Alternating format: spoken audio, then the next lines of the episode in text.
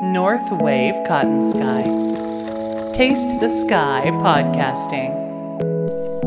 Taste the Sky Podcasting FM ノースウェーブ毎週月曜から木曜午前のワイド番組コットンスカイのインタビューコーナー Taste the Sky を再編集したポッドキャストプログラムです毎週一組登場するゲストのインタビュー全4回を1本にまとめたディレクターズカットエディション最後までお楽しみください。えー株式会社ハッピーツリー代表取締役社長富岡祐樹さん。よろしくお願いいたします。よろしくお願いします。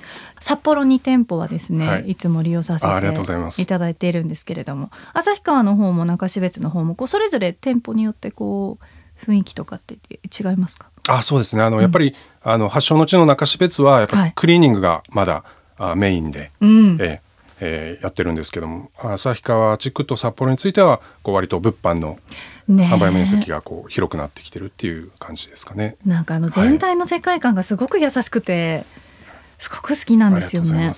もともとはでももちろんその文字通りクリーニング屋さんなわけですよねはい。あのもともとはクリーニング店で今もクリーニング店なんですけど。いやいやそうですよね あの 1950年に、はいえーまあ、戦後間もないぐらいの時に、まあ、祖父が、私の父の父が、まあ、中標津町で創業した、はい。あのクリーニング店が、うん。あのまあ、今こう続いてきてるっていうところなんですけど私がまあ3代目で、うん。えーその事業をまあ引き継いでる感じになってます。はい。あの本出版されたのが2021年でやってますか？2000あ本はですね、はい。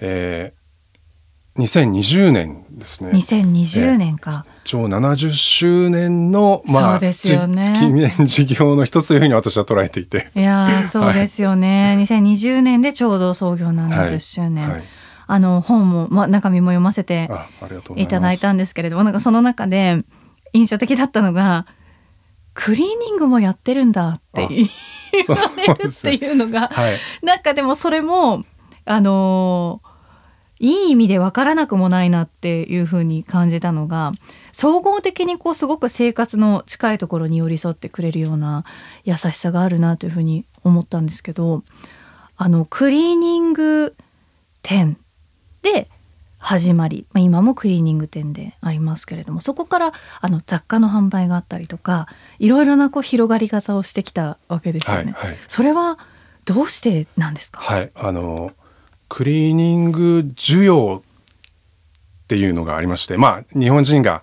まあ、日本全国でどれぐらいの人がどれぐらいの金額をクリーニングに使ってるかっていうことなんですけど、それが1992年ぐらいが、ええ。まあ、ピークだったんですよ。一番まあ日本国民がクリーニング代金を使ってたのが92年、でまあ8,000億ぐらいって言われてたんですけど、まあ、そ8000億、ええ。年間ですか？年間。た多分あの1世帯あたり2万円とかそれぐらいだったと思うんですけど、うん。まあ、そこからですねもう徐々に徐々にもう順調に右肩下がりに下がってきててなんでなんですかね。やっぱりその一つはあのカジュアル化の流れ。であ特にあのけ僕らのあの主力メニューの一つはビジネスウェアなんですけど、うん。ワイシャツとかスーツとか、はい。ああいうものが一番こう大きな割合占めてるんですが、形状記憶ワイシャツとか、あーそうか。家で洗濯が、ええそうですねしかも便利にもうできるはい。自動洗濯機自動洗濯機のあの機能とか洗剤の機能もやっぱりあの性能も上がってきてるので、えええーだんだんだんだんそのクリーニング店に行かなくてもいいと。家庭であの住んでしまうっていうような流れがもうずっと何十年ですかね。もうさ30年ぐらいまあ続いている中でやっぱ我々もこう苦しんでて、そうですね。どんどんどんどんこう、まあ、売り上げが下がっていくっていう状況の中で、まあ、2006年から私が、まあ、この会社に入ったんですけど、はい。えーいやこれからどうしていったらいいのかなって思って、まあ、クリーニングがどんどんどんどん、まあ、必要とされなくなっていってるって考えてじゃあ我々そのクリーニング店のなんか役割って何かなっていうことも改めて考えていった時にあなんか家で皆さん今日一日終わってはい。帰って服を脱いだ時に、まあ、それをどうするかっていう問題にこう希釈するのかなっていう。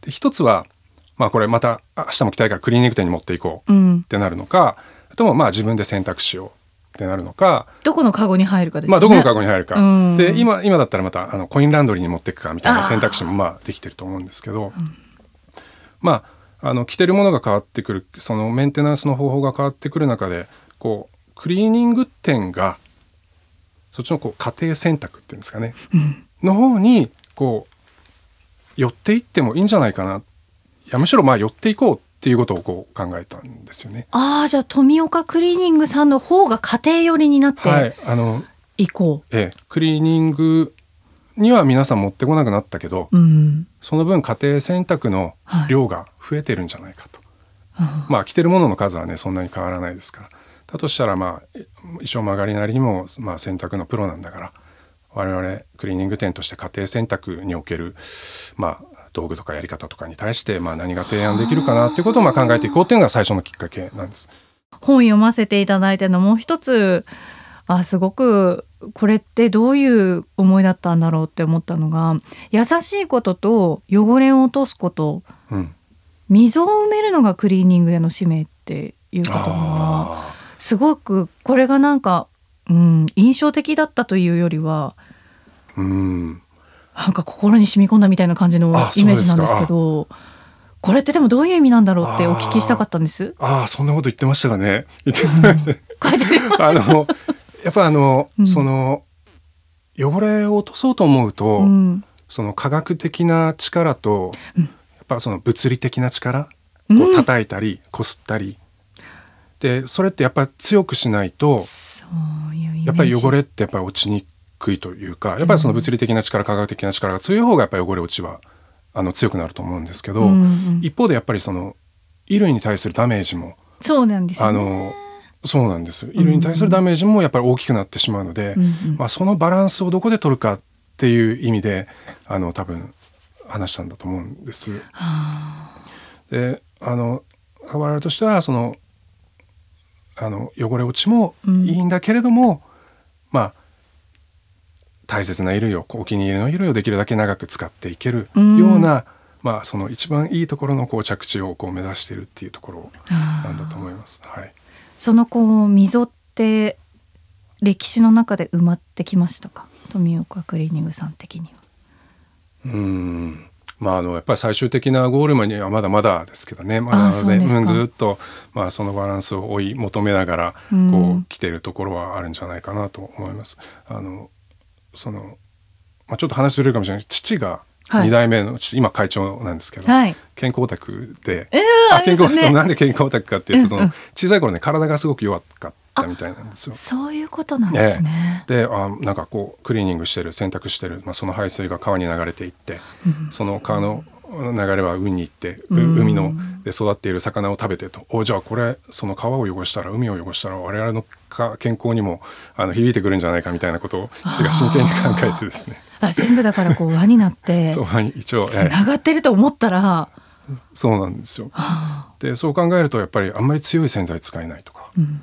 うん、あんまりその科学的なもの使えないうんみたいなところになってくるんですけど、そうですよね。じゃあ汚れ落ちどうなんだとか、うん。あのまあそこでこういつもなんていうんですかねジレンマに陥るというところは、あのやっぱり今でもやっぱあります。どこまでやるかっていうかどこでやめとくかみたいな。あの実際今まあ昔と多分状況結構変わってると思うんですけど、はい。クリーニングに持ち込まれる衣類って、うん。なんか昔ほどやっぱり汚れてないと思うんですよ。ええと思います。あのもちろんそのシミがついたりとかねそういうことはあるんですけど、うん。あのまあ普段生活している環境も、まあ、すごく綺麗だし、まあに日本においてはねえうん。えすごく綺麗だし、えー大切な衣類をみ皆さんやっぱ乱暴には着ないというかね、うん、気をつけてきてるっていうところもあって、うん。なんか逆にこうクリーニング店に持ち込まれる衣類はあのそれほど傷んでないそれほど綺麗あの汚れてないっていうものが割と多いんじゃないかなっていう印象を持ってるんですね。でうん。むしろその整形とかうん。整形っていうのはその形。形ですね、あの着て少しくたっとなったものをうん。またこうパリッととか、えー立体的なシルエットとか、うん。えーそういうまあテキスタイルケアというかファッションメンテナンスというか、うん。そういう要望の方がなんかこう今大きくなってきてるんじゃないかなっていう気はするんですよね。ううんん。でそうなるとそのまあ、えーそういった衣類に対してはあの物理的な力科学的な力というよりはあー技術ですか？そう技術とかまあ、そういう少し優しめのものを使っても、まあ、十分こうニーズに応えられていくというようなところもあるのかなというふうには思ってるんですよね。うーんん今そのクリーニング店に持ち込まれるものはやっぱりビジネスウェアが。やっぱりあのお主力はビジネスウェアが、えーなんでもうこのコロナ禍も大変です。いや本当ですね。いやがどうでしたか？いやもう大変ですよもう。もうどうでしたかって終わったわけではないですけど。そうですね。まだやっぱりあの2019年レベルにはあの戻ってないですよね。そうですえか、ー生活様式がやっぱ変わったというか、カジュアル化の流れがもうさらにこう加速ししましたし、ね。だってスーツをそもそも着て出かけないいや出かけない生活をまあ強いられたわけですよね、はいはい。ビジネスマンのはい。そのスーツを本来であれば毎日着用する方々も、うん。まあ、着たくても着て出かけられないみたいな、まあ、厳しい3年間。いや厳しいですよ。きっとまあみんなにとってそうだと思うんですけど、外出もねしなくなるとやっぱりこうアウターそう類とかおしゃれ着もです。しおしゃれ着もなかなか皆さん着ないし。いやそうですよね、はい、大変なんですその間何かこうまた変わって新しくなったものとかってありますか？うーん。やっぱあの実際店舗もね営業できなかった期間なんかもあありましたし、お店じゃ閉じておたりした？店をねあの閉めてた時期なんかもありましたし。うーん。まあただ家では皆さんやっぱり選択ししてるので、そうなんですよね、ええ。商品開発頑張ろうみたいな感じで。まあここまあか23年はやっぱ商品開発の方に力を入れてるっていううん。状況もあります。はい。あのその製品だったりとかクリーニング、えー系の雑貨だったり洗剤とかをこう展開し始めたのはいつ頃からなんですか、えーっとですね2012年ぐらいだと思うんですよね。じゃあここ、まあ、10あ10年ぐらいですかね。11年か。うん、そこでじゃあ、まあ、大きく舵を切ったっていう最初のポイントですかね。はい。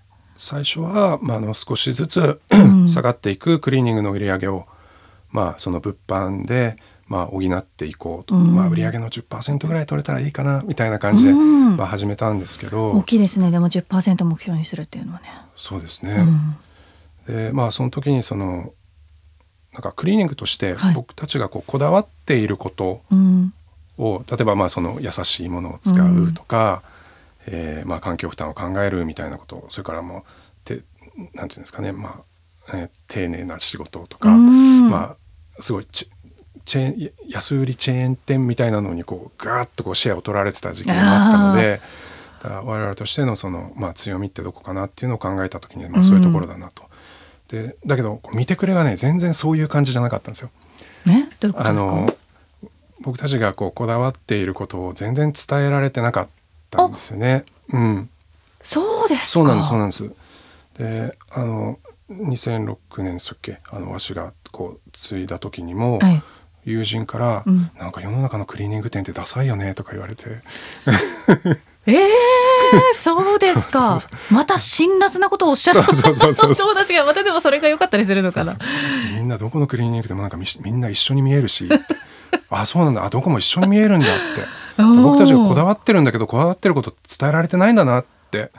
それ伝えるためにはどうしたらいいかなって思った時にあなんかデザイン大事かもしれないって思ってですね。あー。じゃあゆうきさんの代にはい。3代目にこはいうなった時に、今のじゃあ私が抱いているそのドミゴクリーニングさんといえばもうこういうイメージで店内に入る前からのイメージ持ったまま、私の中ではイメージそのままなんですよ。ああり。がとうございます。嬉しいですそれはじゃあそれをその物販始めるタイミングで、うん。こう見た目もガラッとこう変えたんですよね。あそうだったんですね。でそうしましたら、うん。あのあのまあ東神楽町なんですけど、はい、えーまあ、出店しませんかというような話をいただいてですね。そうですか。はい。その時はねまだ物販の売り上げって本当に10%もいかないぐらいだったんですけど、あうん。ーもう少し広い場所でやってみませんかみたいな話をいただいた時に、はい。あの慌てて商品増やさなきゃみたいな感じになってうんせっかくだったらねいろんなものを。へえ。でそこからこう洗剤とか、うんうん。まあ、それにあの付随するような商品をまあ一気にバーッとこう広げていった感じなんですね。じゃあ2006年以降で、えっと店舗も増えた。店舗も増えましたあの中標津にしかなかったんです。あでそうか当時はじゃあまだ札幌にもなかったんですよ。そうかで旭川周辺にあの出したのが2015年。で札幌が2017年なんです。そうですか、はい。じゃあもう大幅に増えて倍以上になったのが。そうですね。えそうなんですね。今年は今もうクリーニングよりもまあええ。物販の売り上げの方がこう大きくなってきてるってういうん。感じになりました。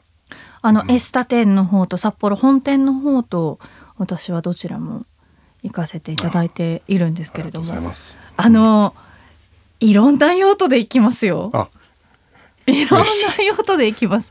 あの幼馴染のですねおばあちゃんもうあの数年前に亡くなっちゃったんですけど、おばあちゃんがあの寝たきりになっちゃった時に、なお見舞いに行くっうん。て思った時に何持っていこうかなって思って行ったのはやっぱり私富岡クリニックさんだったんで嬉す。しいです。ギフトで。そうなんか優しいものをあげたいって思った時に富岡クリーニングさんってやっぱり一番最初に思いついてあ。のちょっと湯たんぽの可愛いあのくまちゃんの入れ物があったりとか、あとあの正式その肌をね毎日こうお風呂に入れるっていうこともきっと寝たきりだったらなかなかはい。そう難しいだろうなと思った時にプレゼントする。タオルも選んだしあはいあとなんかお家での洗濯がちょっと楽しくなるアイテムがたくさんあるので、はいはいはい。その他もいろんな用途で使わせていただいてあ。とお気に入りのカバンのクリーニングも。あありがとうございます。お世話になってましてこれ革製品のメンテナンスはまた、なんか全然違うと思ってました。いやーそうですね。これうん。もやっぱりその、クリーニング需要がこうどんどん減っていく中であ何やったらいいんだろうっていうところでまあお客さんからの要望っていうのはやっぱちょろちょろとあったんです。クリーニング店を運営してると、はい。このバッグ洗えないのかとかあこの靴もっと綺麗にできないのかみたいなあの声はまあいただいてて、うんうん。まあ、それにこう対応するような形であの、まあ、衣類だけじゃなくて、うん。まあ、できるものは全部やっていこうみたいなとこからあの始まったんですけど。えーだからビジネスウェアだったらもう本当にそのスーツからその中からカバンから靴から全部あ富岡クリーニンそうグさんでそうですねえ持っていけば完璧ですね。えありがとうございます。ああそうかじゃあその革のメンテナンスっていう意味でもちょっとその苦しみの時期を、はい、そうですね。はい。乗り越える一つってはいはいいうところだったんですね。衣類のクリーニングとやっぱりスキルも職人さんとかもあ、全然そうですね。もう全然やっぱり違いますね。うんあのやっぱ革製品ってそもそも洗えるように作られてないんですよ。そうですよね、あお水ってどうなんですか？革製品って。あの革なので、ええ。まあ人間の肌とまあ一緒ですから、うん。人間の肌もスキン。あのね、うん。お水で手洗ったりするので、あの基本的にはそのまあだダメではないんですけど、うん。やっぱり水で洗うといろいろな弊害が、そうですよね、ええまあ、縮んだりとかね色落ちたりとか、うん。まあ、そういうのがあるのでそれをしないようにやるのがなかなかこう難しくてですね。うんうんで結局色衣類だと、まあ、多少まあシミがついても なんとか落とすことっていうのは、まあ、比較的しやすいんですけど、うん。うん染み込んでしまうともうなかなかね落ちないんです。革製品革製品は。落ちないので、まあ、やるんですやるんですけど落ちきらないので、はい上からもう色をかけていくっていう作業をするんですよね。でこの色をかけていくっていうのがその見える人と見えない人がいて。見える人と？なんか言い方おかしいですけど そう見えあのまあここのそこに色を塗ってシミを隠したっていうのを分からないように、あえーするためにはもともとの色と合わせていくんです。もともとのそうですよねそうなんですそうなんです。そうするとこのもともとのこのバッグの色はええ。何色なんだっていうこの色をね作っていくんですけど絵の具みたいな感じですか？絵の具みたいな感じです。えでこの色を作っていくときにええ。何色かをこう混ぜて作るんですけど、うん。僕らが見たらなんでこの入れるのこの色を入れ入れるのっていうような色を入れてね作るんですよ。そうですか。そう。あれはなんか一つの才才能というか、うん。まあ訓練であの伸びていくところもあると思うんですけど一つ才能なのかなというふうには思います。そうですよね。だって革でクリーニングで出して、全然違う色で帰ってきたとはい思いますもんね、すごいね上手ですよ。自分で言うのなんですけど、僕はできませんけどね。ああでもやっぱりじゃあ本当に超技術職っていう。感じなんですね、はいちょっとまた、うん。あのなんていうんですかね。また新しいサービスを少し提供していきたいなっていうところがありましてですね。今はじゃあもう改装から何から、はい。あ。今あもう絶賛リニューリニューアル改装中なんですけど、あのククリーニングでさっきそのクリーニングというクリーニング業者という立場からうん。家庭の選択にこう少し、えーシフトしていくっていう話したんですけども、やっぱその中間にあのコインランドリーそういうのがありおまして。話にもやっぱりええ。出ますよね、はい。コインランドリー。は。はい。うん。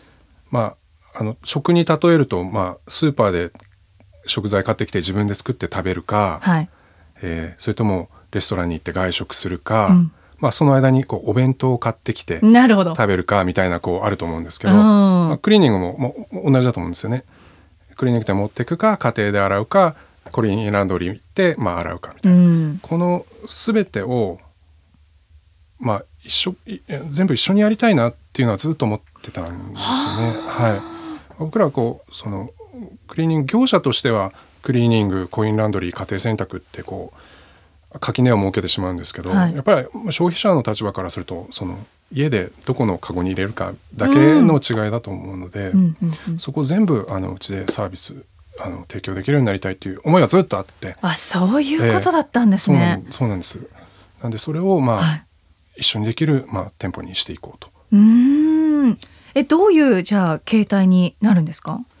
えーっと 今全体があの物販になってるんですけど、うん。まあ物販をちょっとまあ奥の方奥の方と言いますか、まあ物販は物販スペースまあ半分ぐらいちょっと狭くなるんですけど、はい。半分にしてでその空いたスペースにまあコインランドリーを持ってきて、うんうんうん。えーまあ、その真ん中に、まあ、洗濯代行とかそういったもののこう受付スペースを設けるっていう感じなんです。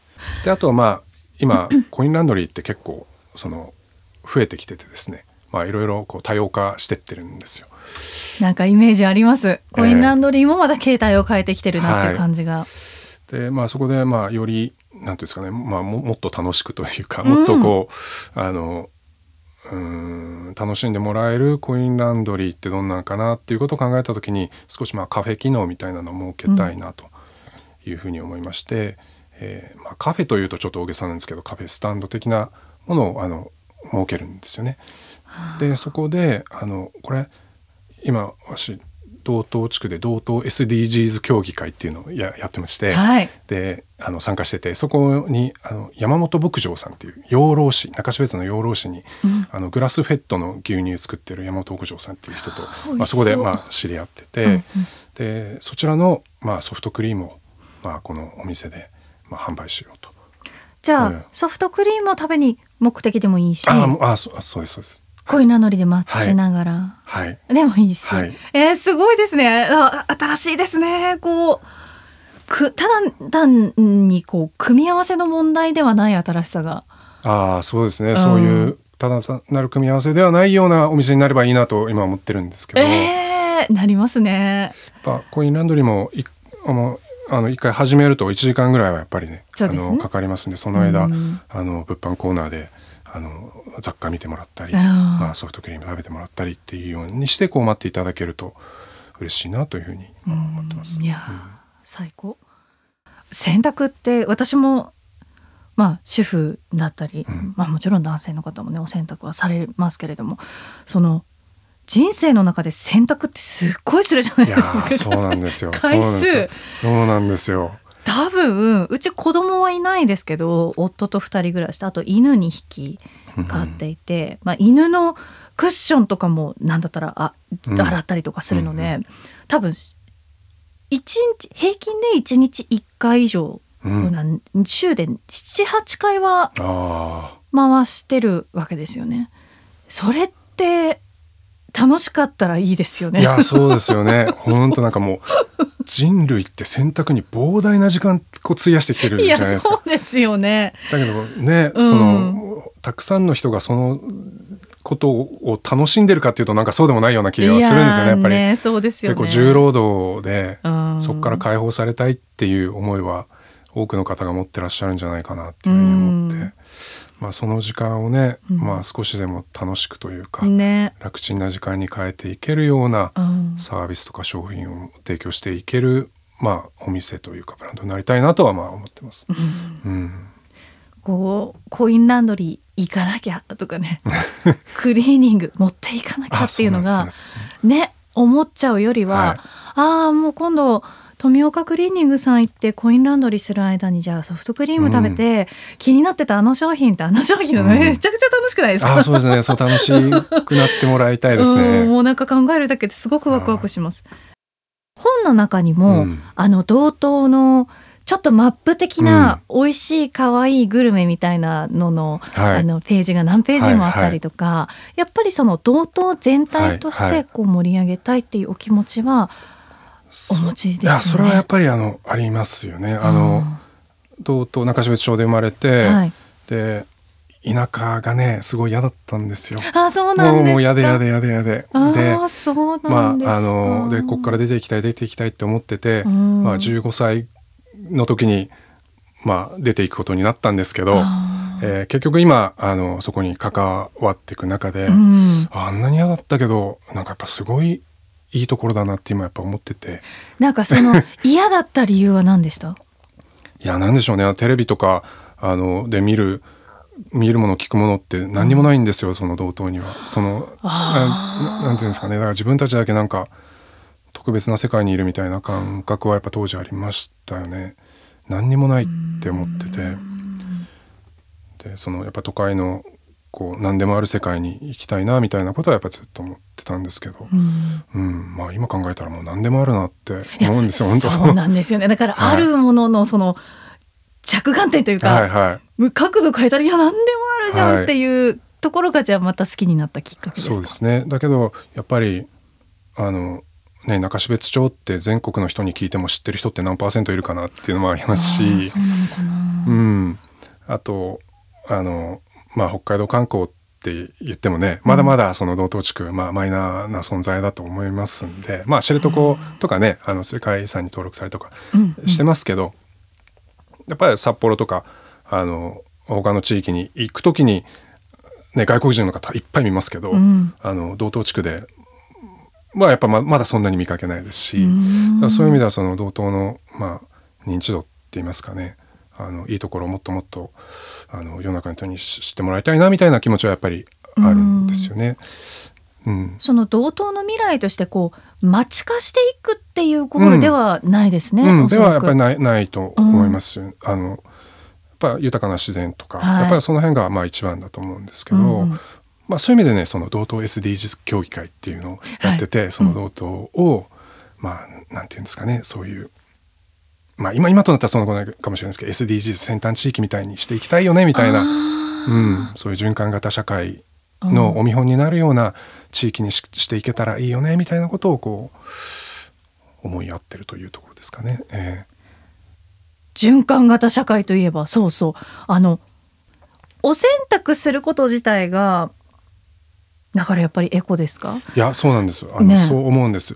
選択って何かなって考えた時に、うん。やっぱりあのリリユースだと思うんですよ。いやそうなんですよね。ええじ人類が最も早くから始めたリユースの一つだなって思ってて、ねえ。え別にまあうん。今日着たものを捨てて明日また新しいのを着るでもいいと思うんですよ、うんあそういうこともできるんだと思うんですけどそれをしないでまた明日着るために選択するっていう、うん。だからその洗うことが本質ではなくてリユースすることが多分本質なんだろうなとこう我々がいる意義の、そね。まあ、その循環型社会を作るためのまあ役割を我々も担っているというふうにはまあ考えてます。なんかその現実の世界で、あのし自然の中で洗剤を使ってお洗濯はしちゃいけないかもしれないですけど桃太郎のね あの物語昔からこうみんなが知ってる、はいはいはいあの物語の中でもやっぱりおばあさんは川に洗濯に行くわけじゃないですか。あそうですねねそう思うと明日着るものはじゃあおばあさんはそのね川に今日着たものを流して新しいものを着るわけではないっていうかそこからなんかやっぱり昔から聞いてるお話の中でも自然とこう手で優しく洗ってきっとおばあさんは洗剤は使ってなかったと思うんですけど なんかそういうふうに思うとずっとずっとこう紡がれてきてるもの。ああそうですね。ね、それが思いとか形を変えて今うん。富岡クリーニングさんがあるんだなって感じがねしますね。ここからあの社長が描く未来っていうのはうんどんなものですか？何をうん何がどうなっていくのがうん。理想の未来ですか？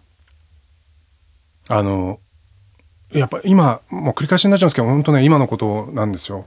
私あのクリーニング工場の2階で生まれ育ったんですけどうん。工場の上に家があって。ねでだからもう洗濯物に囲まれて小さい頃からまあ育ってきたんですけど、じゃあ洗濯得意かって言われたら洗濯好きかって言われたらやっぱりあ結構今でも大変なたたって思うんですよね。あうん。のだこんいやできれば洗濯なんかしたくないし できればもっとね楽ちんにできたらいいなって思うし、うん。だからまあそういう世界をね作っていいくのがやっぱ目標だなって思うんですよね。選択のない世界っていうとちょっと大げさかもしれないですけど、えーそういう生活を皆さんができるようになるといいですね。選択 選択しなくてもいい世界。いやー素晴らしい新しいですね。札幌本店6月23日からね新しくなる楽しみに伺いますあ、お待ちしております。今後ともありがとうございあます。りがとうございます 株式会社ハッピーツリー代表取締役社長、えー、富岡祐樹さんでしたありがとうございますありがとうございます。